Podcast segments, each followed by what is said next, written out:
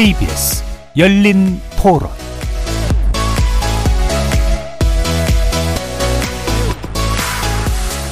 여러분 안녕하십니까? 케이비에스 열린토론 한상관입니다.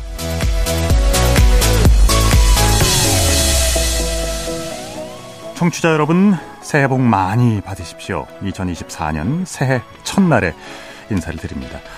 오늘은 정치의 재구성으로 여러분을 만납니다.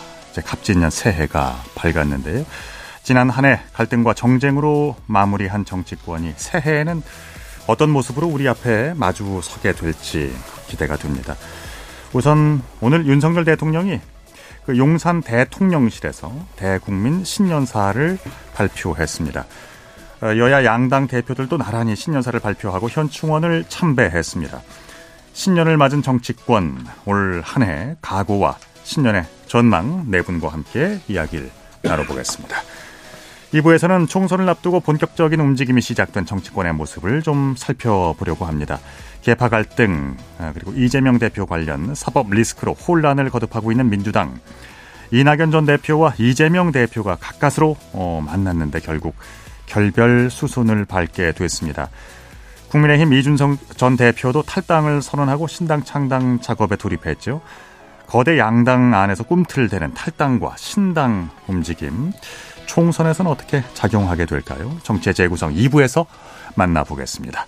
케이비에스 열린 토론 지금 시작합니다.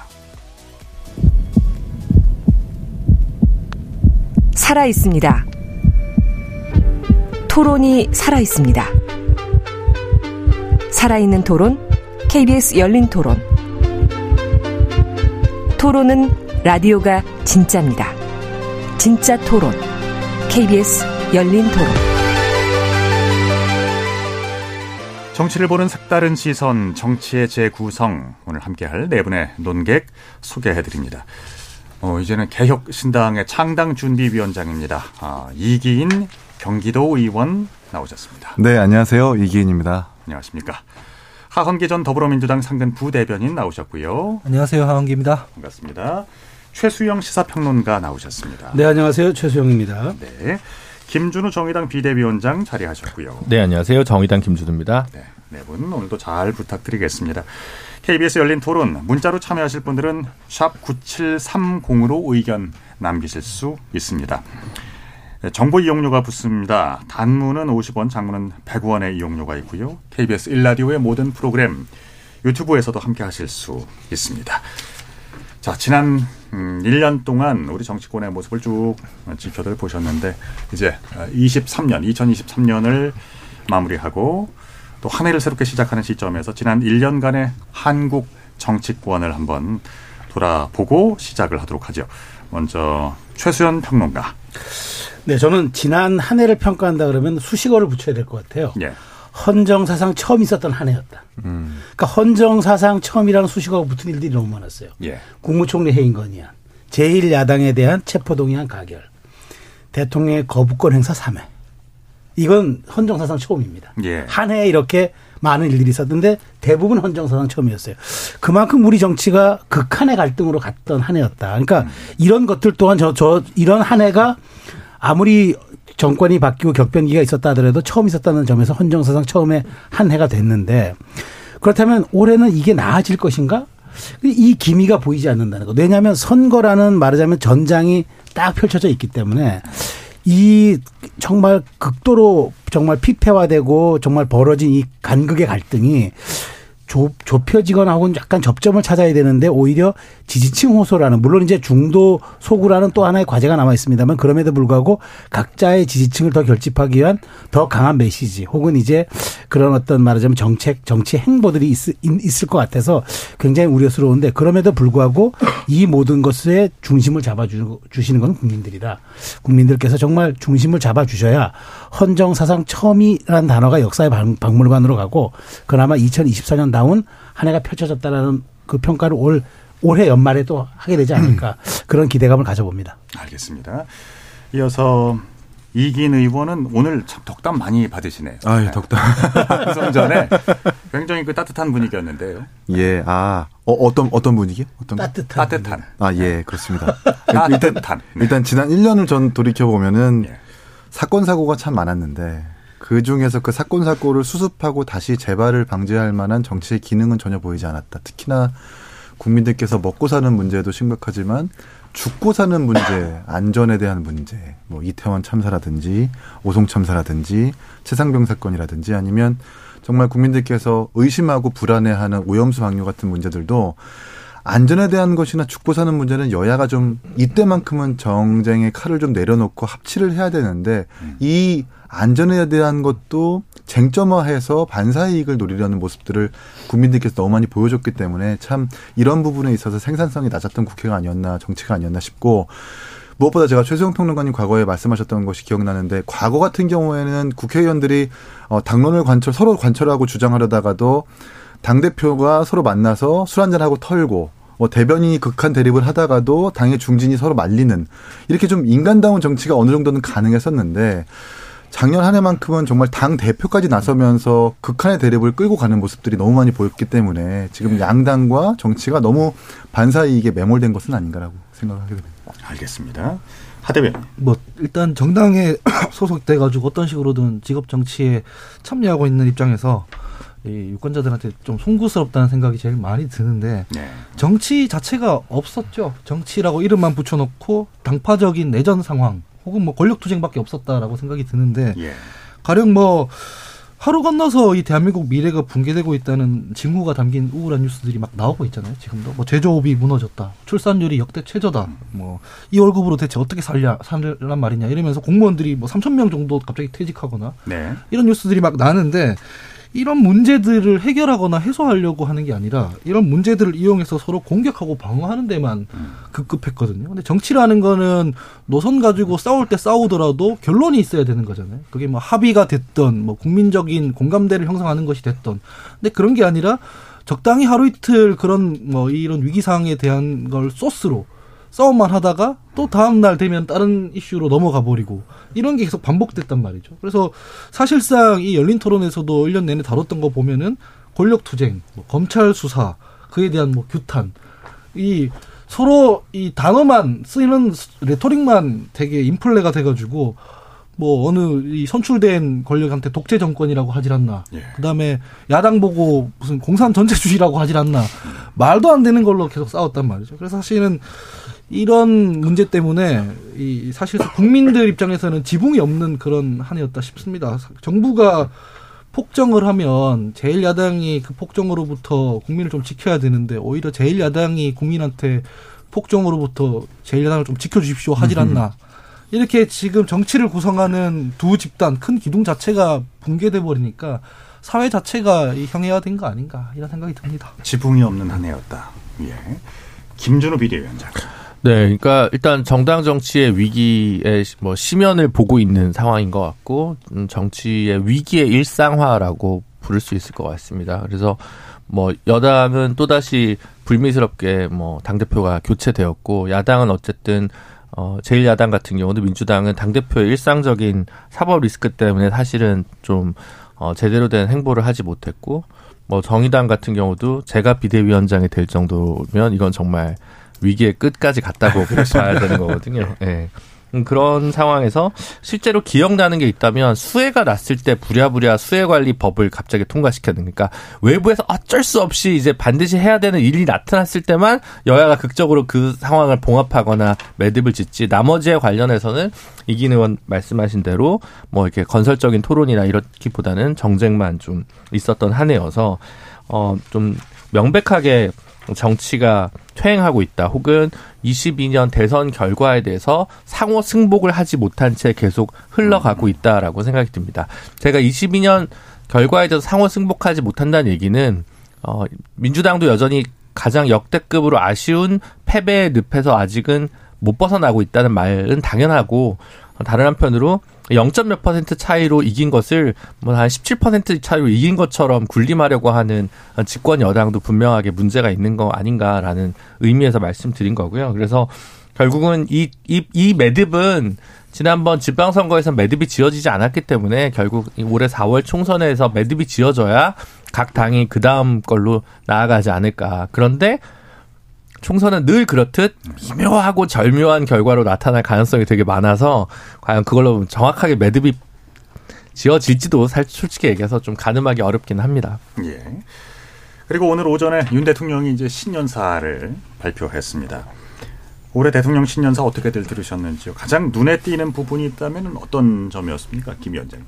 아 저는 그 지금 제가 그 쭉 읽고 나서 뭐 나머지는 뭐 그런 대로 뭐 아니면 보수적인 가치관을 가지고 있으면 뭐 이 정도 생각은 하실 수 있지라고 해서 다 술술술 넘어갔는데 중간에 저출산 정책과 관련된 평가가 네. 저로서는 도저히 납득할 수가 없었어요. 그러니까 뭐라고 돼 있었냐면 제가 뭐 전문을 지금 읽고 있지는 않지만 어, 저출산 원인에 대한 근본적인 분석이 필요하다고 하면서 괜찮은 주거 정책, 돌봄 정책, 교육 정책, 뭐 노동 정책인가요? 고용 정책인가? 이런 것들이 있는다고 해서 해결되지 않는다고 하는 거예요. 그래서 제가 생각한 게 그 괜찮은 정책들이 다 있으면 해결이 될 것 같은데 어, 아마 쓰고 싶었던 맥락은 그동안 수없이 많은 예산을 썼지만 거기에 대해서 올바른 처방전을 만들어내지 못한 거에 대한 성찰이었던 것 같긴 합니다만 그래서 뭘 하겠다는지도 없어요. 그러면 그냥 원인을 찾아야 됩니다라고 얘기하면 아, 일 년 반 동안은 뭐하고 이제 원인을 찾아야 됩니까? 될까라고 쓰냐는 거죠. 그래서 저는 그 부분은 정말 약간 이걸 실소를 하기도 하고 약간 분노가 들기도 하고 아침에 그걸, 그걸 보면서 정말 그 부분은 정말 납득할 수 없었다. 나머지는 기존에 예를 들면 뭐 대통령께서 자유만 몇 번씩, 몇십 번씩 쓰는 연설문에 비해서는 상당히 이게 정제된 것이다라고 하는 것을 제가 인정을 하겠는데 그 부분 하나는 너무 마음에 남아서 이건 좀 기본적으로 문제가 있다라는 생각이 들었습니다. 대안 제시는 없었다는 말씀이고. 예, 그. 최 평론가님은 어떻게 생각하십니까? 저는 그 대통령 그 이 저 발언 중에서 대단히 눈에 띄는 게 그 말하자면은 그 이제까지 우리가 뭐 검토하지만은 않고 문제 해결을 위한 정부가 되겠다. 이게 기시감이 약간 들더라고요. 이게 한동훈 장관이 수락할 때 했던 말이 있어요. 네. 야당은 약속할 뿐이지만 여당은 실천할 수 있습니다. 음. 집행할 수 있습니다. 행정 권력을 위임받았기 때문입니다. 묘한 말하자면은 말하자면 등가 관계가 있더라고요. 비슷한 비슷한 점이 있어요. 그러니까 대통령은 뭐 우리가 내년에 이제 오늘 보니까 국민하고 민생은 뭐 이십팔 번 이상 말씀하셨다 그러던데 그러니까 총선회니까 당연히 이 얘기를 할 수가 있는데 대통령의 발언 그러니까 신년사와 그에 앞서 했던 한동훈 비대위원장의 말이 묘하게 겹치는 거는 내년도에 그 뭔가 정부 여당이 갖고 있는 것을 성과로 보이겠고 그것을 이제 총선에서 평가받겠다. 그러니까 문제 해결을 위한 정부가 되고 한동훈 장관은 우리는 약속을 하지 않는 약속을 하는 게 아니라 우리는 실천하고 결과로 보여서 집행할 수 있는 능력을 가졌다는데 묘한 말하자면 그게 들어서 내년도의 어떤 총선 방향과 국정의 방향을 좀 약간 엿볼 수 있는 대목이 아닌가 싶어서 매우 흥미롭게 좀 들었습니다. 예. 그리고 이권과 이념의 기반을 둔 패거리 카르텔을 타파해 공정사회를 만들겠다. 뭐 이런 내용들이 있었습니다. 패거리 카르텔, 이권 카르텔 계속 나왔던 지난해부터 이제 강조했던 부분 중에 하나입니다. 이게 무슨 뜻일까요? 이 부분에 대해서 평가를 좀 해 주시죠. 이기인 의원. 주어가 없습니다. 네. 주어와 목적어가 없다 보니까 이념에 기반을 둔 패거리 카르텔의 앞뒤 단락과 맥락을 살펴봤는데도 어떤 것을 지칭하는지는 잘 모르겠어요. 뭐 정부가 지금까지 홍범도 장군의 형사항 이전 같은 이념에 매몰된 국정 운영을 했다라는 자기 성찰적 반성인지는 잘 모르겠지만 그렇지 않다면 이것이 주어도 없고 목적어도 없다라는 것은 그냥 정부가 가지고 있는 느낌적인 느낌만으로 이렇게 내가 제가 볼 땐 연설을 쓴 것 같은데 굳이 신년사 특히나 지난 한 해 동안 지금의 우리 대통령의 국정지지율이 좋지 않은 상황에서 정치란 아주 혼탁한 상황에서 통합과 화합의 메시지를 내지 않고 굳이 이렇게 이념과 카르텔 패거리란 이렇게 좀 좋지 않은 부정적인 단어를 써가면서 어, 누군가를 지칭하지 않지만 누군가를 혐오하는 듯한 발언을 하는 것은 전 매우 어, 동의할 수 없다는 말씀을 드리고 싶고 그리고 뭐 이거는 다른 연설문 그러니까 신년사를 좀 종합적으로 평가를 좀 해보자면 전 세계적으로 뭐 계략적으로 이렇게 스태그플레이션이라고 해서 진단하는 것은 좋은데 지금까지 정부가 어떻게 해왔던 것에 대한 자화자찬이 굉장히 많습니다. 특히 음. 외교 문제에 있어서 어 구십오 개국 백오십일 차례의 간담회를 열었다고 하는데 그 수백 차례의 간담회를 통해서 우리 기업에게 얼마만큼의 수주를 했고 어떻게 구체적으로 바뀌는지를 제시를 해야 되는데 그냥 잘 다녀왔습니다. 많이 했습니다라는 정도의 구호만 외치는 것 같아가지고 이거는 좀 매우 아쉽다는 생각이 많이 들고 특히나 지금까지 정부에서 가장 크게 지정하고 있는 교육 개혁 과제들 노동, 연금, 교육 중에 또 마찬가지로 노동에 대해서는 노사에 대한 노조에 대한 불법적인 행위를 때려잡는 것이 마치 커다란 노, 노동의 개혁인 것처럼 앞세우는 것을 아직 머물러 있는 것이거든요. 신년사를 보면. 이런 부분들은 여전히 국민들에게 좀 부정적인 평가를 받는 지점인데 나아가지 못한 것 같아서 아쉽다는 평가를 할 수밖에 그러니까 없습니다. 그러니까 저런 자화자찬 부분이 제가 지적하고 싶은 부분인데 예. 자화자찬 해도 되죠. 할 수 있고 홍보할 수 있는데 하면 안 되는 것들이 좀 들어가 있더라고요. 가령 이런 대목인데 글로벌 복합 위기 속에서 우리 정부는 민생을 국정의 중심에 두고 뭐 물가를 잡았다. 이런 얘기들. 물가가 잡혔나요? 그래서 저는 가처분 소득은 한 일 점 이 퍼센트 이렇게 늘었는데 물가 상승률은 십구 년 만에 이 년 연속 삼 퍼센트대 상승했다. 이 년 사이에 팔 점 구 퍼센트나 상승한 건 역대급이고 그중에서 먹거리 물가는 육 퍼센트대 상승했다. 이게 오래된 얘기가 아니라 요 일주일 상간에 나온 보도거든요. 이런 부분은 아예 현실 인식에 문제가 있는 거 아닌가 싶을 정도고 뭐 부동산 시장 정상화시켰다고 하는데 그러면서 하는 얘기가 뭐 부동산 피에프, 가계부채 이런 것들 잘 관리했다거든요. 근데 불과 얼마 전에 태영건설 워크아웃 됐는데 그게 부동산 피에프 관리 제, 제대로 못해가지고 된 거잖아요. 유동성, 현금 용성 문제가 생겨서. 이것도 그렇고 나머지 뭐 반도체 비롯한 국가전략기술의 세계 최고 수준의 인센티브를 지원했다라고 하지만 사실상 아이알에이 법안 관련해서 관리 실패했던 부분들은 중론인 거잖아요. 그래서 이런 부분들은 자화자찬하는 게 아니라 이런 부분들이 부족하고 이런 문제들이 있지만 신년에는 잘 풀어보겠다라고 사실 흘러가야 되는 건데 이게 다 문제가 없다고 해버리더라고요. 심지어 가계부채 이런 부분들 같은 경우에는 이것 때문에 지금 엄청 국가위기 상황이라고 매일매일 보도가 나오고 있는 상황인데 이게 잘 관리되고 있다고 해버리니까. 그래서 저는 보면서 아 대통령께서 지금 저번에 엑스포 문제도 그렇고 어떤 보고를 받고 계시는 건가. 현실 인식에 문제가 좀 있어 보인다라는 생각을 했습니다. 그래서 저는 신년에는 명확하게 문제가 뭐고 이 문제를 해결하기 위한 처방 이런 것들이 조금 더 종합적으로 혹은 디테일하게 검토돼야 되는 거 아닌가라는 생각이 제일 먼저 들더라고요. 예. 뭐 제가 그 반론이라기보다는 이제 조금 첨언을 한다 그러면은 그 이제 주어도 목적어도 없는 이제 그 패거리 카리텔이라고 얘기했는데 저는 요 지점은 아마 있을 것 같아요. 그러니까 뭐냐면 제가 자꾸 한동훈 그 위원장을 소환하는 게 한동훈 장 그 위원장이 취임 일성으로 오팔육 패권 정치, 패권 정치 청산, 운동권 세대의 이제 청산을 얘기했잖아요. 네. 이념과, 이권과 이념의 기반을 둔 패거리 카르텔에 약간 이 뉘앙스가 좀 묻어 있는 것 같고요. 아. 또 하나는 삼 대 연금, 삼 대 그 개혁 있지 않습니까? 연금, 노동, 교육. 거기에서 실제 킬러 문항이라든가, 그 다음에 노, 노동조합의 어떤 회계회 장부 투명화라든가 이런 경우는 이제 말하자면 패거리 카르텔에 대한 결과일 수 있거든요. 그런 측면에서 대통령은 이 삼 대 개혁 과제에 대한 계속 동력을 이야기하기 위해서 패거리 카르텔을 타파해서 공정한 사회를 만들겠다고 얘기하는 지점도 하나 있고 이거 이권과 이념에 기반을 둔 패거리 카르텔은 저는 다분히 이 오팔육 정권 청산도 약간 염두에 둔 지점도 있을 것 같아서 주어도 목적어도 없다고 해서 주어와 목적어는 조금 숨겨 있는 것 아닌가 싶어서 제가 첨언을 해드렸습니다. 네. 근데 그게 왜 설득력이 좀 없냐면, 그러니까 이게 뭐 예를 들어 사실은 알앤디 예산 깎은 것도 어떤 보조금 카르텔과 관련된 문제 의식을 가지고 있었던 거고 이제 그러니까. 집권 여당이나 용산 입장에서 할 말이 분명히 있어요. 자기들은 이런 이런 거를 하려고 했다라고 하는 취지는 알겠는데 제가 볼 때 제일 센 거는 어, 검찰 카르텔이거든요. 법조 카르텔. 그럼 여기 무슨 세무조사를 때리든가 여기 무슨 뭐 전관예우가 어떻게든 작동을 했든가. 근데 그런 거 없이 이제 그렇게 자기가 모시던 전 그 검찰 간부를 권익위원장 했다가 몇 달 만에 다시 방통위원장 안 치고 이러니까 이런 말들이 힘을 가질 수가 없는 거예요. 일부 옳은 일을 가짐에도 불구하고 정치적 핍진성이나 이런 것들이 확 떨어져 버린다. 이런 생각이 좀 많이 들었습니다. 네. 뭐 반론했습니까? 아니, 그러니까 반론 아니고 그 부분이 나올 줄 알았어요. 왜냐하면 다른 카르텔 얘기하면서 왜 그걸 쏙 빼고 얘기하느냐라는 사실 지적들이 많았기 때문에 그래서 저, 저도 그 동의하는 지점은 그런 겁니다. 국민에게 메시지가 힘을 가지려면 메신저가 공격받지 말아야 되거든요.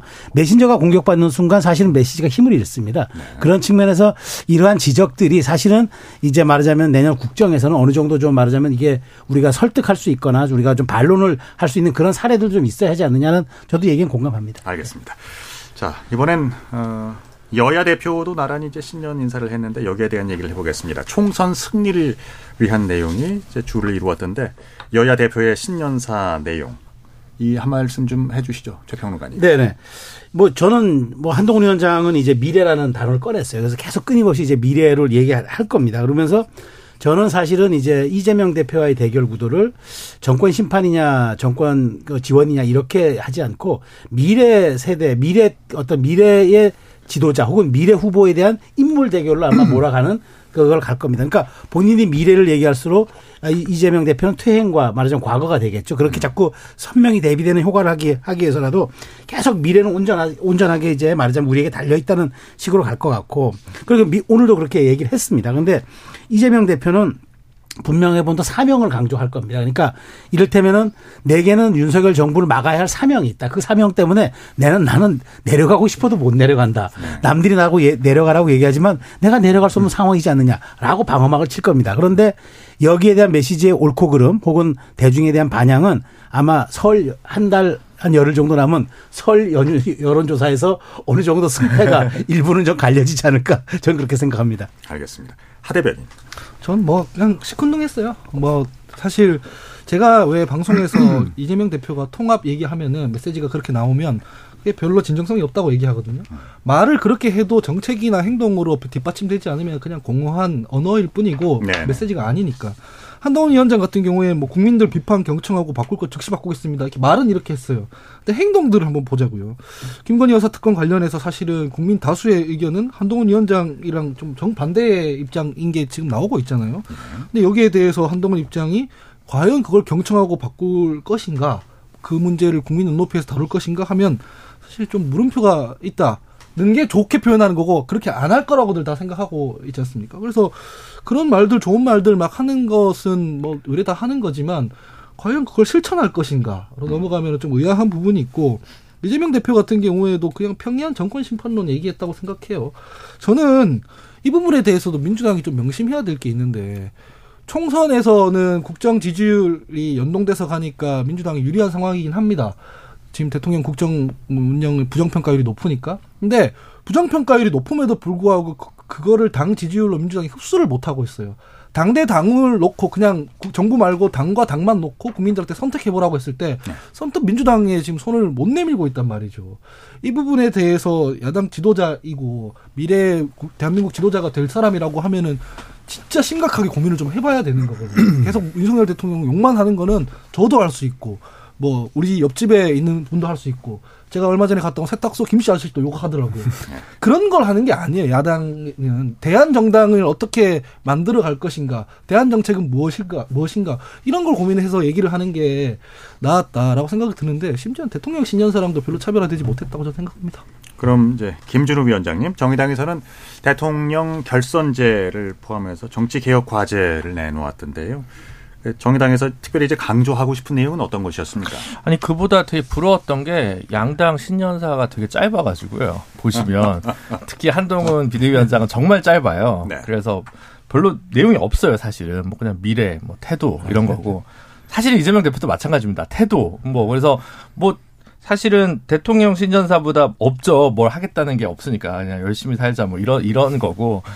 부럽더라고요. 왜냐하면 저희가 이렇게 되면 하, 너희가 이러니까 삼 당이지 이렇게 얘기 들 거고 일, 이 당은 뭐 이렇게 적당히 해도 뭐 그냥 그러려니 하니까 저도 이제 너무 힘 뺄 생각은 없어서 저희 신년사에서는 그냥 어, 개헌과 관련된 정치개혁과 관련된 부분만 원포인트로 좀 담았는데, 어쨌든 뭐 그 있는 집이 이럴 때는 좀 부럽긴 한, 하네요. 이렇게 별로 이렇게 안 써도 크게 문제 삼는 사람 아무도 없으니까 이런 게 좀 있는 것 같고, 저희는 너무, 너무 매기시는 거 아니에요? 아니 아니 뭐 반박을 못 하실 거예요. 전부 진실을 얘기하고 있어서 좀 너무했다. 뭐 연설 비서관이 노나 아니면 본인이 쓰느라 그랬나 뭐 모르겠지만 어쨌든 그런 생각이 저는 좀 들었고, 저는 이제 그런 고민이 뭐 들었는데 이게 되게 어, 어색하게 갑자기 칠공하고 얘기하니까 이것도 왜 이러냐 이 친구들이 이렇게 생각하실 수 있는데, 그 정의당이 지난 가을에 그 내부에서 혁신 작업을 하면서 뭔가 좀 기존의 강령의 업데이트 문서를 좀 만들었어요. 근데 거기에서 앞으로 어, 개헌 운동을 하겠다라고 하는 부분이 담겨 있고, 그 중에서 이제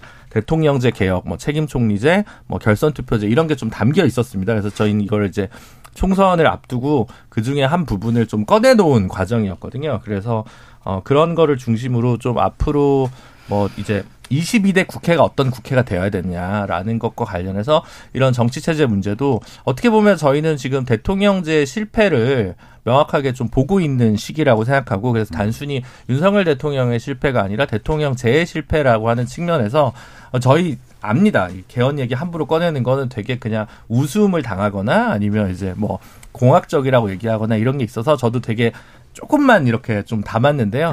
어쨌든 뭐 이런 맥락들과 문제의식들이 좀 많이 일부의 유권자들, 진보적 유권자들한테도 좀 가슴에 좀 와닿았, 가다듬었으면 하는 바람이 있습니다. 청취자 삼오삼구 님께서 보내오신 글인데요. 정치를 하는 모든 분들이 국민을 위한다고 하는데 정작 많은 국민들은 머리가 어지럽네요. 말로만 국민 위한다고 해주기, 해주지 마시길, 뭐 이런 글을 남겨주셨습니다. 자, 한동훈 비대위 얘기를 좀 해보겠습니다. 음. 출발한 지 얼마 안 돼가지고 민경우 비대위원이 본인 스스로 이제 사퇴를 했습니다. 과거에 그 노인 폄훼 발언 때문에 그런 일이 벌어졌습니다. 여기에 대해서 이제 국민의힘에서는 발빠른 사퇴로 파장을 일단 차단하는 데 주력하고 있고요. 논평도 내놨네요. 꼬리 자르기에 급급한 민주당과는 다르다. 이거 어, 어떻게들 생각하십니까? 최수영 평론가. 네. 그 어쨌든 논란이 되니까 민경우 위원이 바로 사퇴를 했는데, 이제 물론 이제 이게 맥락도 이제 제가 들여다보고 그다음에 했던, 그때는 뭐 민간인 신분이었고 이렇게 유튜브 방송이었다는 걸 감안하더라도 어쨌든 부적절한 표현과 그다음에 어찌 보면은 그 어떤 인식의 틀 자체가 좀 부적절해 보였어요. 그래서 저는 뭐 여기에 대한 책임지는 건 당연하다고 보는데, 다만 이거죠.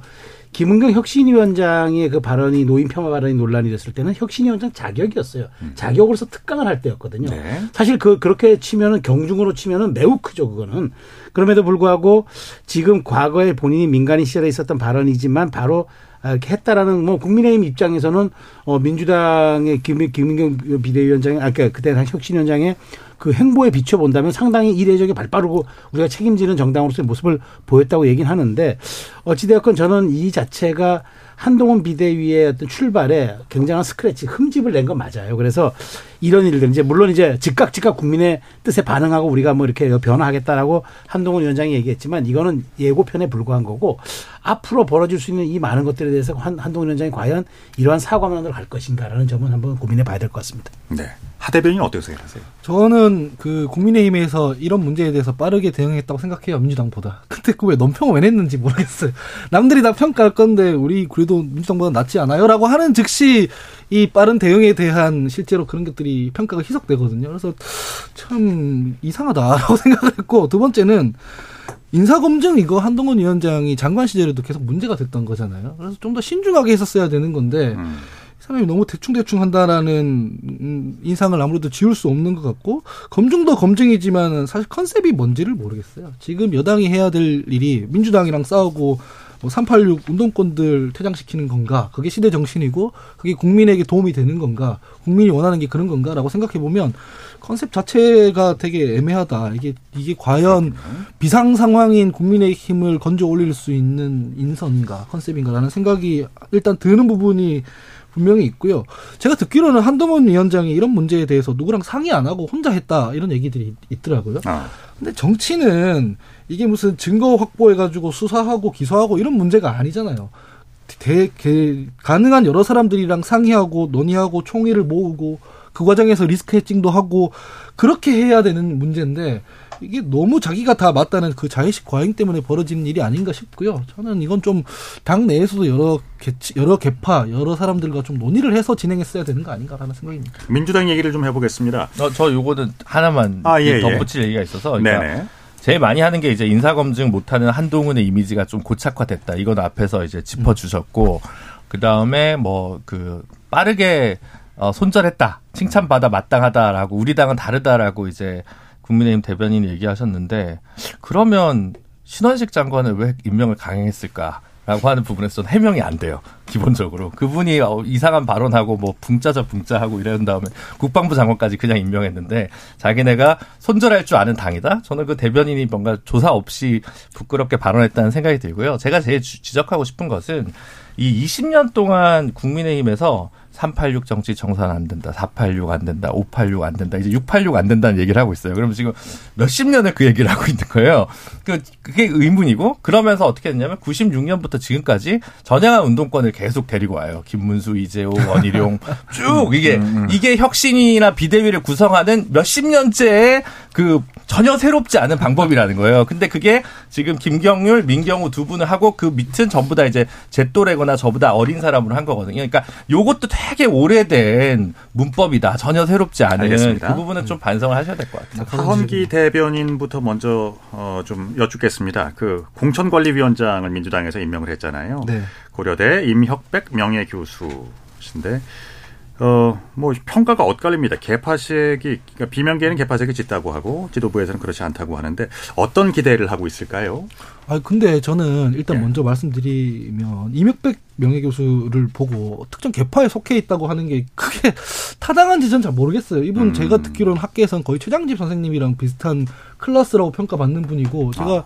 좀 어른 세대부터 해서 선배들한테도 전화도 돌려서 어떤 왜 그러냐 이런 얘기들이 왜 나오냐 했는데 그 뭐 예전에 이재명 대표 경선 때 정책자문단에 이름 올린 것 때문에 그렇다 하더라고요. 대선 후보 정도 되면 엄청나게 많은 학자들이 이름을 올리는 거지 그게 뭐 완전 결합돼가지고 그 개파에 봉사하기 위해 그런 게 아니거든요. 그래서 저는 이거 이분한테 이 개파색 뭐 친명 이런 얘기하는 거는 너무 과도하다라는 음. 생각이 듭니다. 그래서 저는 이분은 이런 부분은 있어요. 원외 인사이기 때문에 실제로 복잡다단한 어떤 힘의 논리와 뭐 이해관계가 상충되는 공천관리에 관련해서 이 정치에서 이분이 잘 할 수 있을 것인가. 학, 훌륭한 학자이긴 하지만 이런 걱정을 하는 거는 이해가 되는데 음.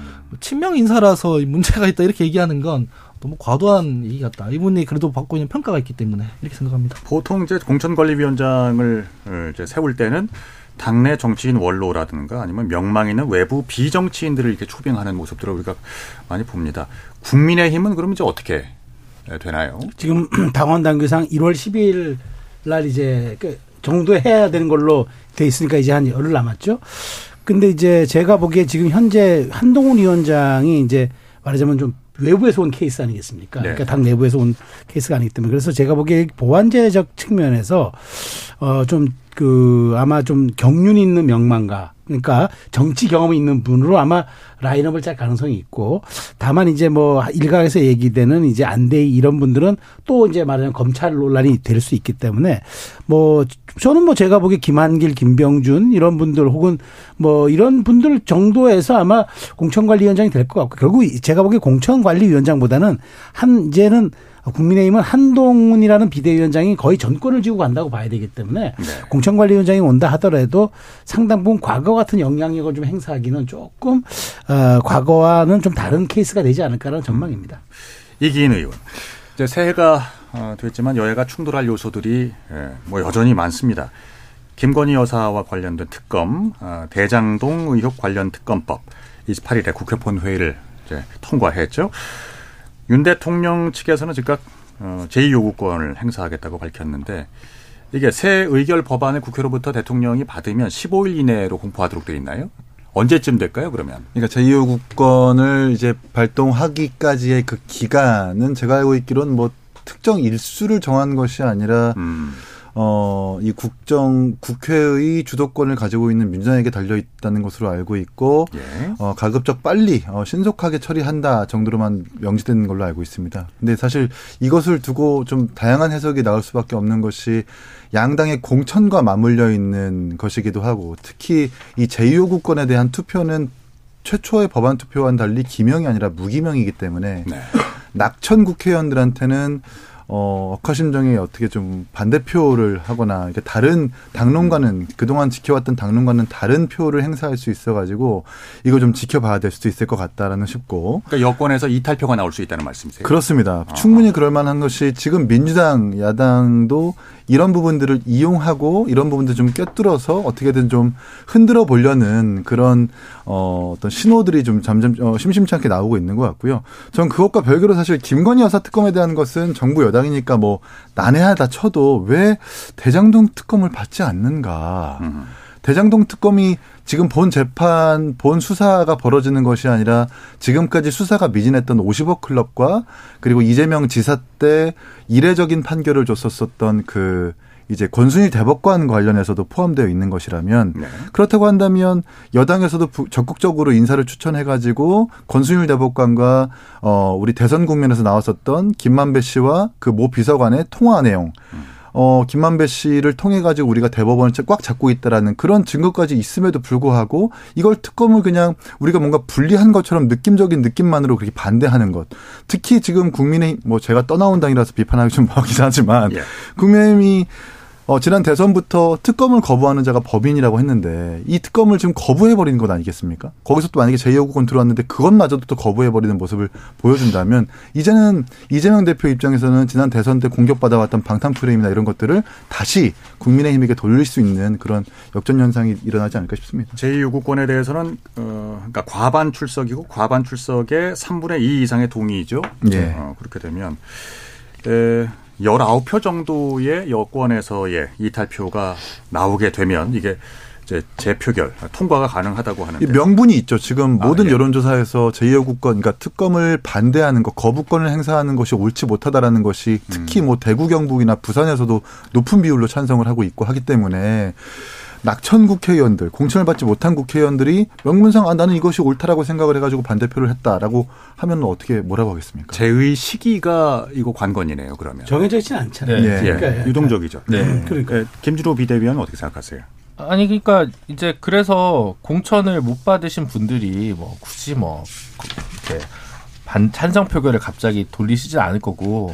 그냥 불참하시는 거죠. 마음이 상해서 와병을 음. 하면. 그러면 이제 출석 모수가 인원이 줄어, 모수가 모, 줄어드니까 모수가 그게 불안한 거죠. 그러다 보니까 이걸 언제 할 거냐와 관련해서 그 고심이 깊을 거고요. 저는 여기서 결국 남은 거는 어 제가 볼 때는 한동훈 장관, 아 한동훈 비대위원장이 여기서 중간항을 그럼 낼 거냐 안 낼 거냐와 관련된 자기 정치를 어떻게 할 거냐라는 문제인 거예요. 절충안. 그러니까 지금 이기인 의원이 말씀하셨지만 대장동 오십억 특검 같은 경우는 사실은 지난 봄에 주호영 원내대표는 이 부분은 수용할 의사도 음. 있다. 그러니까 김건희 특검은 안 되지만 이렇게 요거는 할 수 있다라는 식으로 좀 이렇게 조정을 했던 시기도 있었던 거거든요. 그러니까 그거를 한다든가 아니면 어, 특검 시기를 좀 사월 총선 이후에 출범 시기를 늦추자는 안들이 지금 어, 평론가들이나 정치인들 사이에서 나오잖아요. 네, 네. 이거를 야당에서 안 받겠지만 그거를 던지는 한동훈 비대위원장과 던지지 않는 비대위원장 간의 관계는 결국은 용산과의 관계에서 독립성이 본인이 있느냐 없느냐와 문제와도 연결되기 때문에 시험대다. 예, 거기 네. 부분에 있어서 한동훈 장관한테 이게 제일 큰 고민이지 음. 나머지 분들은 모든 그 태도가 상수예요. 제가 볼 때는. 민주당은 좀 느긋해하는 것 같은데요. 아니 이거 사실은 민주당 입장에서는 안 받으면 안 받는 대로 심판받을 것이고 받으면 받는 대로 수사해서 좋은 것인데 사실 전 이런 대통령을 처음 봤어요. 그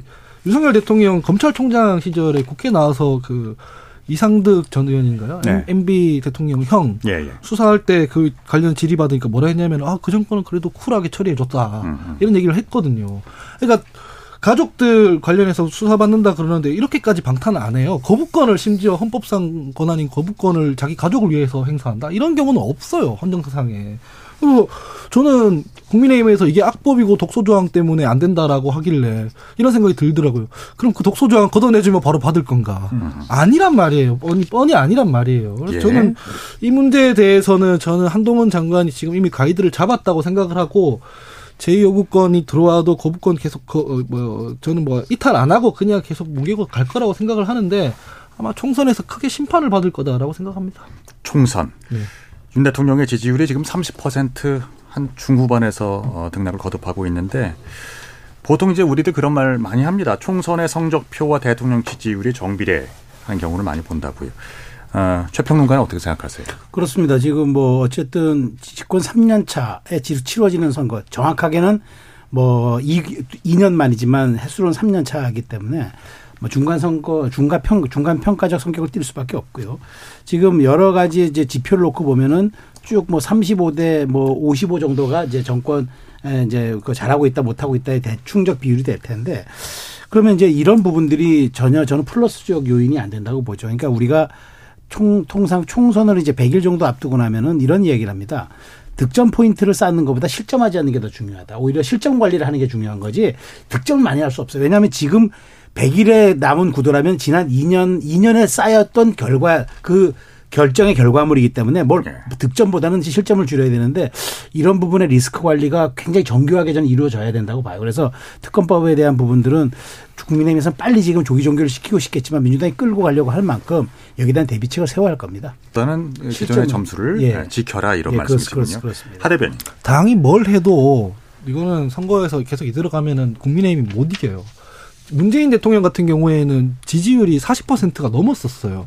그 당시에 임기 후반부에 뭐 정권 심판론이 강하긴 하지만은 결집이 충분히 돼 있었고 호의적인 사람들은 여전히 지지하고 있는 상황인데도 그 강고한 정권 교체론을 못 넘어섰단 말이에요.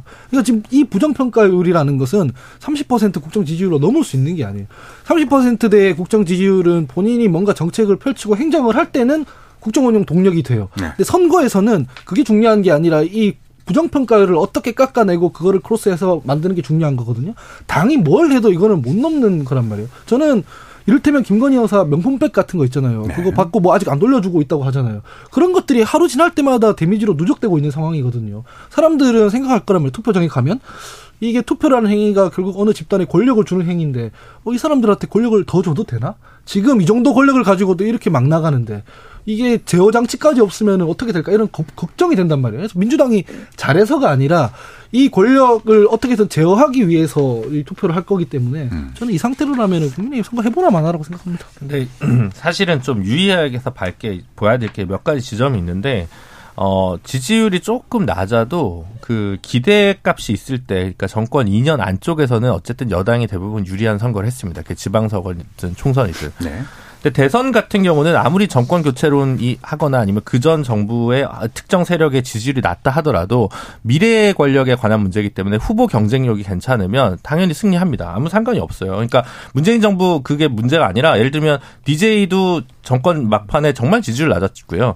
엠비도 마찬가지였습니다. 근데 그다음 후보 뭐랄까 후보 파워를 이긴 거거든요. 말하자면. 그러니까 오히려 이거는 죄송한 얘기지만 어, 이재명 후보의 후보 파워가 좀 약했던 거죠. 그 전에 기존의 민주당의 당선자 했던 어, 정치인들보다라고 생각을 하고 이번에는 그냥 근데 이제 이게 되게 애매한데 총선 그 대선이 시기가 좀 바뀌면서 이렇게 총선과의 간격들이 모두 바뀌었잖아요. 탄핵 이후에. 그래서 이게 시계열이 좀 약간 애매하지만 그러니까 이천이십이 년에 했고 이십사 년에 사월에 하면 만 이 년 살짝 넘는 거거든요. 대선을 기준으로. 요런 선거면 이게 그동안 값은 없는데 삼 년 차라고 보면 아무래도 정권 심판론이 더 지배하고 이런 점에서 봤을 때 국민의힘이 불리한 건 분명한 것 같습니다.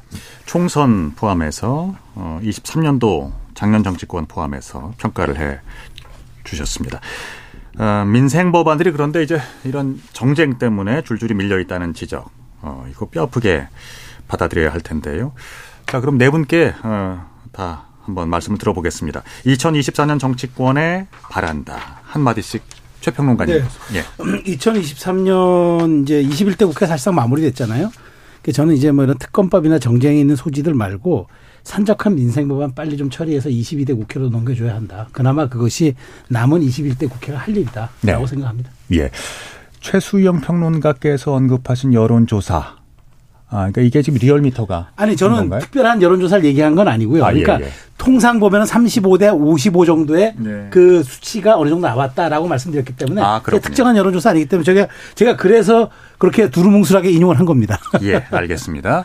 이기인 의원. 네, 어, 싸우지 말고 할 일을 해라. 싸울 땐 싸우더라도 할 일을 할 때는 꼭 할 일을 해라. 그리고 지금 여당과 야당이 각각 어, 사핵 분열되고 있는 그 원인을 좀 제발 파악해보라. 당내에서 어, 바른 소리와 쓴소리를 구분하지 못하고 틀린 목소리로 지정하는 순간 그것은 당의 어, 어떤 분열을 야기하는 것이기도 하고 그것이 곧 국론의 분열까지 이어질 수 있으니까 정치인들이 자신을 좀 돌아보는 어, 작년을 좀 돌아봤으면 좋겠습니다. 예, 하대변. 민주당에는 이렇게 말씀하고 싶습니다. 현 정부는 독재 정권 아닙니다. 국민들이 선출한 정권이고요. 그 독재 정부라 생각하면은 개혁 대상이 아니라 끌어내려야 될 대상이잖아요. 그렇게 생각하면 정치가 소멸된다. 그리고 정부 여당에는 공산 전체주의 정당 아니다. 그 야당은 그렇게 생각하면 반공밖에 못하는 거 아니에요. 그래서 네. 정치가 지금 작동하려면 다 민주적 정통성이 위에 있는 정당들이니 협치를 좀 하시라 이런 말씀 드리고 싶습니다. 네. 김준우 비대위원장. 저는 마지막이 좀 궁금해요. 왜냐하면 연말에 민주당이나 뭐 아니면 뭐 정의당이랑 같이 해서 전세 사기 특별법이나 뭐 몇 개 법안을 일단은 통과를 시켰거든요. 이게 법사위에 아직은 잡혀 있긴 한데 결국은 이게 육십 일 지나면 이제 총선 전에 한 번 더 표결을 하고 그러면 무더기 거부권을 행사할 것인가. 여러 가지 문제가 지금 남거든요. 이 플러스 이 채에서 민생 현안 법이 각각 갖고 와가지고 스무 개 논의한다고 했는데 한 네다섯 개만 합의가 된 것 같고 한데 이 마지막 끝이 그러니까 사실 협치라기보다는 거부권 정부가 어디까지 갈 것인가 그리고 그것이 결국 총선에 있어서 이십일 대 국회가 마무리하는 시점에 어, 야당 발목잡기론이 될 것인가 아니면 어, 이백 석 이상 돼서 대통령 거부권 무력화론이 더 지지를 얻을 것인가 이런 논점이 추가로 계속 원래도 있는 어, 구도지만 조금 네네. 더 선명해지지 않을까 싶습니다. 새로운 시각에서 바라봐 주셨습니다. 오늘 정치의 재구성은요. 이천이십사 년 새해 첫날을 맞아서 작년 한 해를 정리해보고요. 또 올해의 대한민국 정치는 어떻게 될 것인가 조망을 해봤습니다. 지금 여러분께서는 케이비에스 열린토론 함께하고 계십니다. 상대 얘기 중에서도 맞는 얘기가 있잖아요. 그러면 어, 예, 거기까지 동감이 이루어졌으니까 그럼 또 요 다음 가시죠. 무슨 정반합, 정반합 이렇게 가야 되거든요. 이기고 지는 걸 떠나서 좋은 결론을 도출해 내셨으면 좋겠어요. 선 넘지 않는 그런 토론. 별로 의미는 없을 것 같아도 그래도 그런 자리가 자꾸 있어야 뭐가 변화가 있을 것 같아요. 그렇게 하다가 보면 뭐라도 뭐 하나 얻어 걸리는 게 있겠죠. 시민논객 여러분을 기다립니다. 평일 저녁 일곱 시 이십 분 케이비에스 열린토론. 네, 케이비에스 열린토론 정치의 재구성 김준우 정의당 비대위원장, 하헌기 전 더불어민주당 상근 부대변인, 이기인 경기도의회 의원, 최수영 시사평론가 네 분과 함께하고 있습니다. 이 부에서는 총선 준비에 돌입한 여야 내부의 탈당과 신당 창당 선언 이 소식 정리해보도록 하겠습니다. 어, 먼저 이재명 대표와 이낙연 전 대표 극적으로 만남이 이루어지긴 했는데 서로 입장차만 뭐 확인하고 종료된 것 같습니다. 민주당이 그러면 분열의 길로 가게 되는 건가요? 하 대변인. 분열이라기보다는 그냥 이낙연 전 대표의 탈당 아닌가 싶습니다. 그 지금 국민의힘 같은 경우에는 이준석 전 대표가 탈당했지 않습니까? 예. 그거는 지지 기반을 가지고 탈당하는 거거든요. 국민의힘의 그 지지층 구성을 보면 전통적인 뭐 육십, 칠십 세대, 뭐 신냉, 뭐 냉전 보수들, 어르신들 플러스 뭐 이십 대, 삼십 대들 새로 유입된 지지층들이 있었다고 한다면 그 이십 대, 삼십 대들은 보통 이준석 대표 지지하고 있었지 않습니까? 그래서 그 당원들 그 지지 세력을 들고 지금 앞에 이기인 의원도 계시지만은 정치적 동지들이랑 같이 나간 거기 때문에 일종의 정치적 분열이라고 할 수 있을 것 같은데 이낙연 대표의 경우는 아니에요. 그냥 홀홀 당신 본인이 탈당하는 거라 가지고 이게 분열인지까지는 잘 모르겠습니다. 외로운 길이 될 수도 있다고 보시는군요. 외로운 길 지금 그걸 좀 자처하고 있는 거 아닌가 싶긴 해요. 왜냐하면 이낙연 네. 대표 같은 경우에는 이준석 대표처럼 뭔가 당내에서 탄압을 받았거나 이런 분이 아니잖아요. 음. 사실상 역할을 충분히 못하셨단 말이에요. 그 당내에서도 충분히 남아서 할 수 있었을 텐데 안 하고 나가는 게 사람들이 좀 의아하게 보는 눈, 소리가 있습니다. 최 평론가님. 네, 뭐 극적으로 만났다고 하는데 저는 뭐 극적인 표현보다는 결론이 예정된 형식적 만남이었습니다. 그러니까 뭐 예정된 거고요. 네. 저는 이제 그 분석에 우리 저 하대변인 이제 분석에는 동의하는데 약간 제가 다른 결로 보이는 거는 어쨌든 이것도 이재명의 리더십이 앉지 못한 그 결, 정치적 결과입니다. 그렇죠. 그래서 네. 그래서 분열되는 거기 때문에.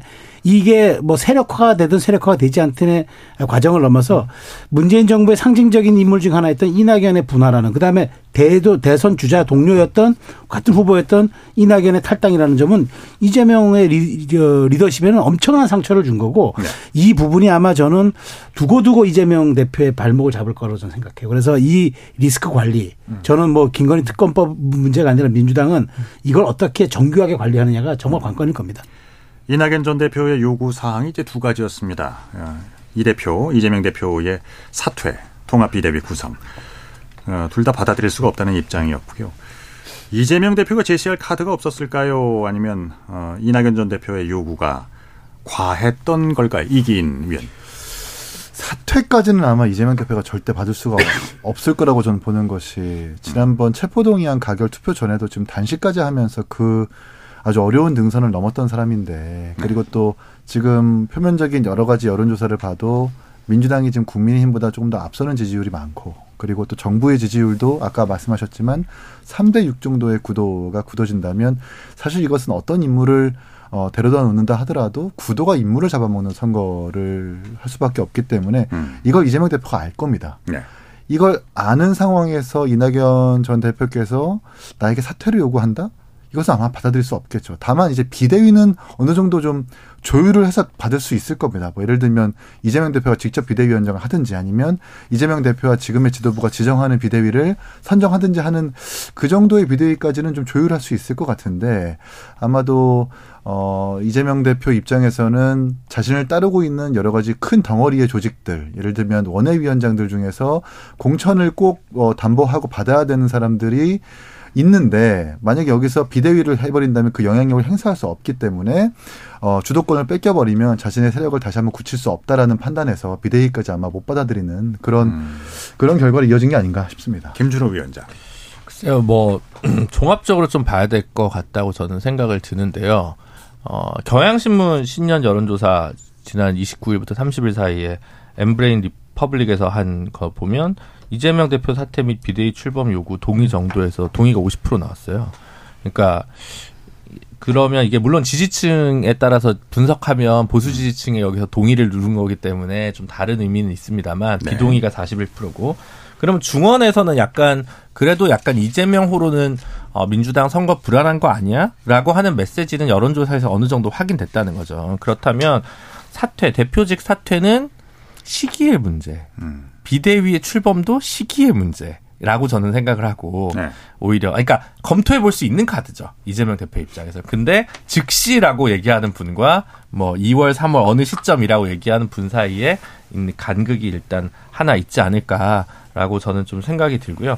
그래서 이거를 뭐 받을 수 있냐 아니냐 그게 아니라 협상의 의지가 서로 있었 느냐라고 음. 하는 부분이 좀 있을 거고, 이낙연 전 대표 입장에서는 뭐 제가 이따가 같이 이야기할 수도 있는 그 비명계 사인방이라고 하는 원칙과 상식 분들도 마찬가지인데, 지금 이재명 대표가 예를 들면 병립형으로 완전 선언이라도 했으면 그래도 이제 명분이 있는데, 지금 이낙연 대표 같은 경우는 명분이 조금 부족해요. 그러니까 공감대는 있지만 그거를 위에 완전한 마지막 포장을 할 수 있는, 포장이라고 해서 죄송합니다만 어쨌든 축적된 명분이 좀 쌓이려면 뭔가가 하나 더 있어야 될 것. 추가 탈당은 그럼 없을 거라고 보세요? 지금 상황에서 뭐 그렇게 많지는 않을 거라고 저는 보여지고, 그러니까 명분이 부족한 거죠. 이낙연 신당이 뭐 이렇게 어느 정도 지지율이 나오는 걸 여론조사에 잡히기도 하지만 지금 돌풍이 되지 못한 이유는 축적된 명분이 좀 부족해서 아닌가라는, 네. 생각이 많이 듭니다. 최 평론가는 어떻게 생각하세요? 그래서 저는 그 이 개혁 그 사인, 그러니까 그 어쨌든 지금 저는 그 뭐 원칙과 상식, 그다음에 네. 이제 이낙연 신당 포함해서 저는 이낙연, 그러니까 저는 이제 요 부분을 좀 들여다봐야 할 것 같아요. 이낙 이낙연, 경세균, 김부겸 의견이 각각 달라요. 네. 요게 제일 재밌는 건데, 아. 이낙연은 세력화를 지금 본인이 지금 아, 지금 도모하고 있는 거고, 예. 정세균은 계보 유지에 관심이 있습니다. 음. 그다음에 김부겸은 공간이 필요해요. 이거 각각의 좀 절묘하게 다른 정치적 이해관계가, 만일 이게 하나로 뭉칠 수 있다면 이게 어마어마한 파괴력이 있겠지만, 아하. 제가 보기에 이게 각각의 셈법이라 그러면은 이재명 대표가 이걸 어떻게 관리하느냐에 따라서 아마 본인의 사퇴 문제도 저는 조만간 있을 거라고 보는데, 음. 이 시기와 비대위의 출범 얘기가 조금 본인이 원하는 시기와 방향으로, 시간과 방향으로 갈 수 있겠지만, 요 세 명의 그 말하자면 제각각의 그, 그 정치적 욕망들을 잘 관리하거나 조율하지 못하면은 본인이 원하는 속도와 시간의, 시간이 아니라 이들이 강제하는 외연에 의해서 저는 저는 강제될 수 있다고 봐요. 당내 갈등 더 나가서 이제 그 추가적인 탈당 그 여부는 어떻게 보십니까? 그러니까 제가 이게 관리가 안 되면 추가적인 탈당도 있을 수 있죠. 예. 아까 김준우 비대위원장이 인용한 여론조사를 보면은요, 경향신문이 지난해 이십구 일 그리고 삼십 일에 엠브레인 퍼블릭 여론조사기관에 의뢰했던 전국의 십팔 세 이상의 성인 천일 명을 대상으로 한 조사였습니다. 백 퍼센트 무선 전화 면접 방식으로 진행이 됐고요. 자세한 사항은 중앙선거 여론조사 심의위원회를 참조하시면 되겠습니다. 이기인 의원께 여쭤야겠네요. 음, 그러니까 신당 창당 선언에 뭐 혼란이 이어지고 있습니다. 이기인 의원은 어쨌든 이준석 전 대표의 개혁신당에 가장 먼저 합류를 했습니다. 네. 국민의힘에는 어떤 변화의 가능성이 없다. 그러니까 기대를 접은 겁니까? 아, 저 개인적인 이제 답변을 드려야 될 것 같은데. 내부 개혁에 대한 기대가 좀 많이 없어진 게 사실입니다. 아, 물론 당연히 저희가 어, 국민의힘 내부에서 잔류하시면서 끝까지 쓴소리와 옳은 소리를 내시는 분들에겐 정말 죄송한 말씀이지만 저는 이제 어, 제가 결정하게 된 계기는 좀 축적된 방금 김준우 비대위원장이 말씀하신 것처럼 축적된 명분이 있었다. 이를테면 이천십사 년에 저를 처음 이제 정치에 입문하게 한 유승민 원내대표의 원내대변인이었던 이종훈 전 국회의원이라고 있습니다. 이분이 네. 이제 분당갑 국회의원이었는데 분명히 당내에서 소수파의 위치이면서도 오른소리를 많이 했는데도 불구하고 단지 소수파라는 이유로 경선 참여까지 배제되는 그런 역사가 있었었거든요. 아.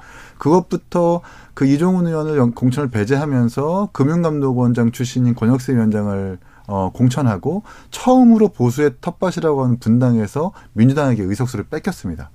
그때 보여줬던 공천 학살이나 공천 싸움 그리고 당내 주류의 어떤 다른 것들을 포용하지 않는 모습들이 몇 년째 지금 축적되게 똑같은 모습으로 답습되고 있는 것들을 전 보면서 아, 내부에서 이렇게 변화에 대한 기대를 계속 거는 것보다는 밖에서 뭔가 신당을 더 성공시키려는 노력을 많이 해서 외부로부터의 변화를 많이 이끌고 또 국회에서 올해 생산성이 좀 많이 낮았, 낮다고 좀 평가를 받는데 다원화된 국회와 정치를 만들어서 선의의 경쟁이 가능한 그런 정치를 만들어야 되겠구나라고 해가지고 탈당하고 지금에 이르렀습니다. 지금 한동훈 비대위 출범이 여기에 어떤 뭐 동력을 앗아간다거나 화제성을 빼앗아간다거나 좀 어떻게 보면 이제 손해를 보게 했다는 의견도 있는데 여기에 동의하세요? 아니 뭐 그건 제가 평가하기는 좀 뭐 하고요. 근데 사실 한동훈 비대위가 지금 처음부터 조금 약간 삐걱거리는 게 있는데 제가 한마디 좀 조심스럽게 조언을 하자면 예.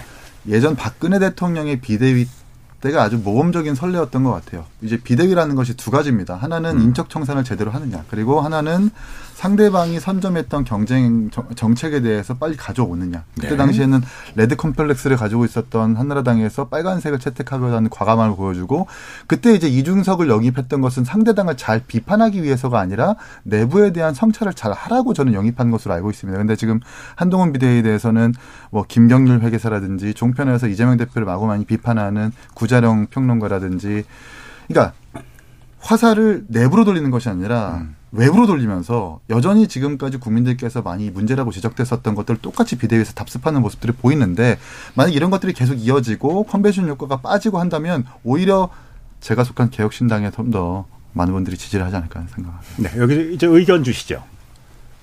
글쎄요, 아, 예. 저는 이제 이번에는 좀 다를 것 같아요. 예, 완주할 것 같아요. 제가 음. 사 년 전에 이 자리에서 이준석 대표한테 쏘갔거든요. 아. 이준석 대표가 여기 앉아 있었는데 이기인 의원 자리에 세보수당 정말 끝까지 간다 이렇게 얘기해서 제가 진심을 담아서 잘 되길 바란다고 축복을 했는데 한 네. 며칠 있다가 합당을 하더라고요. 근데 이번에는 이제 합당하는 일은 없을 거라고 제가 이제 굳게 믿고 총선 전에는. 네, 총선 전에는. 근데 이제 총선 이후까지 그럴까지 잘 모르겠어서 이제 진짜 제삼지대냐라고 하는 부분에 이제 의문부호가 붙는 거고요. 어, 저는 뭐, 어쨌든, 음, 여기 많이 춥습니다. 음, 이 양당 바깥에 있는 곳은. 그래서 다들 왔다가 나가, 나갔다가 다시 들어가셨고, 이제 음. 늘 여기에 있는 건 사실은 이제 진보정당밖에 안 남아있는 건데, 뭐 어떻게 버티실지 잘 지켜보도록 하겠습니다. 그러니까 이분들의 이제 이낙연 전 대표의 탈당이라든지 이준석 전 대표의 이제 탈당과 창당 이게 그 두 거대 야당 여당과 여당에 대해서 어떤 내부적인 영향력은 없을까요, 하 대변인? 내부적인 영향 솔직히 말씀드리면은 전 잘 모르겠고 잘 됐으면 좋겠다고 생각하는데 네. 한동훈 비대위 출범 때문에 이 개혁신당이 뭐 동력이 약해지거나 그럴 일은 제가 봤을 땐 없어 보여요. 음. 예전 그 박근혜 비대위 체제 얘기를 많이들 하시던데 예. 박근혜 전 대통령 같은 경우에는 이명박 대통령과 별도의 지지 기반을 본인이 가지고 있었어요. 음. 그렇기 때문에 그때 당시에 정부라든가 여당에 대해 뭔가 쓴소리를 하고 그런 얘기를 해도 본인의 지지자들이 거기에 동의해줬어요. 근데 한동훈 비대위원장 같은 경우에는 그 빙의를 해서 이제 생각을, 입장을 바꿔 생각해보면 네. 내가 윤석열 대통령의 국정 기조를 바꾸기 위해서 한마디 했을 때 과연 이 지지 기반은 내 편을 들어줄까, 윤석열 대통령 편을 들어줄까, 이런 고민이 들어요, 사람은. 그러니까 만약에 박근혜 대통령이었으면 어차피 내 편 들어줄 테니까 차별화를 한다라고 하지만 한동훈 그 위원장이 가지고 있는 지지 기반이라는 건 결국 윤석열 대통령의 지지 기반이잖아요. 네. 공유하고 있잖아요. 그래서 선을 그어서 가기가 되게 쉽지 않기 때문에 박근혜 비대위 체제로 못 갈 거예요. 음. 지금 나오고 있는 윤석열 대통령과 비슷한 논조의 얘기들을 하는 것도 저는 그 한계 때문이라고 보거든요. 네. 그런데 제가 아까 방송 들으면서 얘기했지만 이기인 의원이라든가 천하람 위원장이라든가 혹은 뭐 이준석 뭐 전 대표 같은 경우에는 아니에요. 이제 나왔기 때문에 각을 팍팍 세울 수 있단 말이에요. 그래서 예. 오히려 한동훈 비대위가 그 지금 정부나 여당에 복속되면 종속되면 될수록 더 파괴력이 강해질 가능성 높은데 지금까지 말밖에 없었잖아요. 뭐 팔십 명 선수가 준비되겠다 이런 말밖에 없었잖아요. 그게 실제로 어떻게 드러나느냐를 좀 보면서 얘기를 해야 되지, 되는 거고. 하지만 저는 어쨌든 이기인 의원이나 천하람 위원장 응원합니다. 저는. 앞으로 이준석 어, 전 대표와 이낙연 전 대표 서로 손잡을 수 있을까요? 뭐 저나 천하람 위원장이나 이준석 대표는 같은 생각인 것이 이제 상호 보완적인 관계라면 언제든지 그 가능성은 열어두는 것이 좋다. 다만 음. 저도 이제 방금 말씀하셨지만 바른미래당이라는 제삼 당을 겪어봤기 때문에 같은 실수를 되풀이하는 것은 곤란하다. 그리고 지금까지 뭐 양당이 나는 보수야 너는 진보야라고 하면서 그 보수에 대한 국민들의 어떤 인식을 좀 왜곡되게 당을 운영하고 정부를 끌어왔던 것이 사실입니다. 보수라고 한다면 최상병 사건을 떠올릴 수 있을 거고 또 보수라고 한다면 홍범도 장군 흉상 이전을 얘기할 수도 있을 것이고 또 진보라고 한다면 위성정당을 만드는 것이기도 하고 지금에 이르러서는 특히나 국민들께서 생각할 때 이념이라는 것이 그렇게 변질될 수 있기 때문에 이제는 진짜 이제는 국가의 소멸을 걱정하는 이 시기에서 이념보다는 상식이 통하는 것, 대화가 되는 사람들끼리라는 언제라도 좀 연대하고 뭉쳐서 이야기할 수 있다. 다만 그것이 뭐 이낙연 신당이라는 것을 단정 지을 수는 없겠지만 상식적인 집단과 덩어리라면 언제든지 연대, 연대가 가능하다. 저는 이렇게 말씀드립니다. 이 문제를 포함해서, 그러니까 이것까지 포함해서 어, 금태섭과 유호정의 신당, 어, 양향자 의원의 한국의 희망, 그러니까 전현직 의원들의 제삼 지대에서의 연대 가능성까지 어떻게들 보십니까? 김준우 위원장님. 어. 아니 제가 무슨 뭐 재뿌리는 게 아니라 몇 달이 지났는데 이렇게 됐으면 좀 쉽지 않은 것 같아요. 예, 사실은 예. 사실은 이제 이준석 신당, 이낙연 신당 뭐 이렇게밖에 제가 이 표현을 못해서 죄송합니다만 이름이 정해지면 차차 정명은 찾아올 테니까요. 그래서 예. 그 이제 역설적으로 두 가지 딜레마가 있는데 이제 이제. 백지인 상태에서는 서로 뭔가 견적이 나오는데 하나 둘 채워 나갈수록 어 저기 제가 있어? 우리 뭐 같이 못해. 이럴 수가 있는 가능성이 하나 있을 것 같고요. 네. 근데 더 늘어가다가 이삭줍기 소위 현역 낙천 이삭줍기에 성공을 해서 어 둘이 합치면 교섭단체가 돼?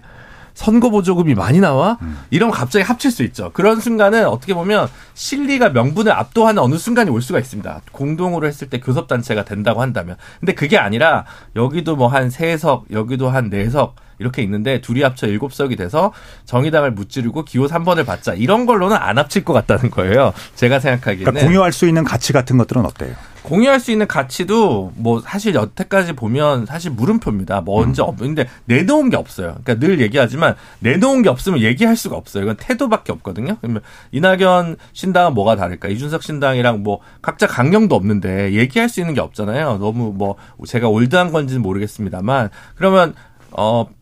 경쾌한 이준석과 진중한 이낙연 뭐 이런 건데 호남의 어, 이낙연과 뭐 영남 이고자 하는 이준석 이 사이에서 하면 뭔가 시너지가 날 수도 있지 않아라는 그림은 그려볼 수 있을 거라고 생각하지만. 네, 평론가인데요. 저도 삼 지대라는 말로 뭉뚱그리기에는 제각각의 이해와 요구가 너무 달라요. 그래서 쉽진 않을 거예요. 근데 공간은 있죠. 왜냐하면 지금 뭐 제가 굳이 여론조사 인용하지 않아도 상당 부분 지금 양당 혐오 정치에 지금 아직도 좀 말하자면 신물이 나 있는 그런 것들은 분명한데 근데 신당이라는 게 이제 점점점 시간이 흐르면 흐를수록 점점 쪼그라지거든요. 이제 양당의 이제 지지자들이 전부 수렴되기 때문에 근데 저는 이제 지금 이준석 이낙연 신당 정도는 어느 정도 지금 지향점도 있고 다 보이지만 나머지 금태섭 양양자 이런 분들은 뭔가 정책과 어젠다를 얘기하는데 눈에 들어오는 게 없고 확 우리 시선을 잡아 끄는 게 없어요. 그렇다면은 음. 과연 그런 상품들을 신상으로 볼 수 있을까라는 측면이 있어서 저는 지금 시간이 흐르면 흐를수록 그래도 지금 그 상당한 이제 말하자면 상품이 주력 상품이 있는 이준석의 개혁신당 이낙연의 뭐 신당 정도는 어느 정도 가능성이 있어 보이지만 나머지 부분들은 지금 너무 말하자면은 지금 소진돼 가고 있는 느낌이 좀 약간 들어서 좀 우려가 됩니다. 이번 총선의 변수나 어, 판세 어떻게 전망하십니까? 저는 가장 중요한 건 그겁니다. 뭐 사실 이건 변수도 아닌 거죠. 그러니까 정권 심판론과 정권 지원론이 맞붙는 선거에서 네. 대통령의 지지로 매우 중요합니다. 저는 그래서 지금 이런 상태에서 제가 지금 자꾸 설 앞으로 한 사십 일 후에 다가올 설을 얘기하는데 설 연휴 여론조사에서 대통령의 국정 지지율이 사십을 넘어서지 않으면요. 선거 어렵습니다. 이건 뭐, 뭐 이건 이런 걸 두고 불문 가지라고 얘기하죠. 그래서 네. 한동훈 비대위가 아무리 이거를 분리 전략으로 나아가서 자신들이 국민의힘이 이걸 선거를 치를 것이다라고 미래 권력으로 포장을 할 겁니다. 당연히 저도 선거 전략 가면 그렇게 하죠. 네. 그렇지만 그것 또한 대통령 지지율이 국정선거가 어느 정도 받쳐줘야 하기 때문에 이 부분이 주목되고 그런 측면에서 제가 한동훈의 신년사와 대통령의 그 신년사가 약간 비슷한 교감 지점이 있어서 제가 아까 눈여겨봤다고 드린 말씀입니다. 사십 퍼센트. 네. 예. 자, 이기인 의원. 어, 상수는 정부의 국정 운영, 그리고 변수는 신당이 얼마나 잘하느냐. 전 이렇게 생각을 하고요. 정권 심판론이 여러 가지 여론조사에서 압도적으로, 압도적이지도 않지만 더 우세한 이 시점에서, 어, 정부 여당이 비대위를 출범시켰지만, 지금 혁신과 개혁이라는 것은 조금 요원해 보입니다. 벌써부터 비대위원회 어떤 삐걱거림도 있고요.